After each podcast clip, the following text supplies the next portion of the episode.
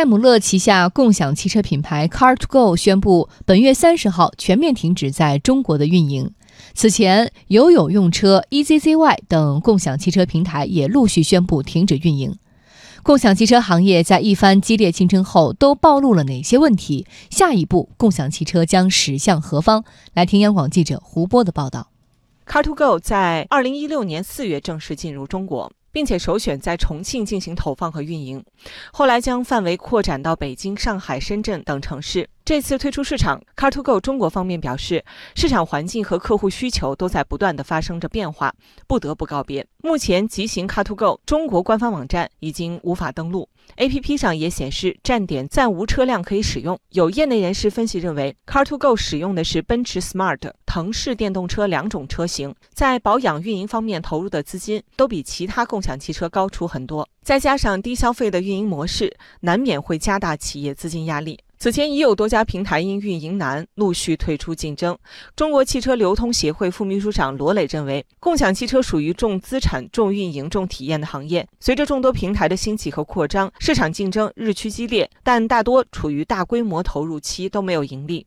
一些运营成本高、服务能力差的企业难免被淘汰。首先呢，汽车呢在向家庭在普及，在。一二线城市基本上家家户户都有了汽车，大家对共享出行的这样的需求呢，未必有那么迫切。第二点呢，共享出行的，特别是分时租赁的这样的车呢，它的利用效率可能还不及我们私家车。那运营效率低了以后，它就运营起来，它的本身的这个成本跟收益就不成比例。另一方面，停运、押金难退、用户体验差等问题，成为用户对共享汽车的投诉重灾区。据上海市消费者权益保护委员会副秘书长宁海介绍，二零一八年受理的共享汽车相关投诉超过一千二百件，主要集中在计费混乱、押金难退、索赔繁琐、商家推诿等方面。北京消费者李先生近日租用了一辆分时租赁汽车，本以为使用简单还便宜方便，哪料使用以后不仅耽误了工作。还多花了不少钱。仪表盘显示油量还能行驶七十多公里，但没开多远车就没油了。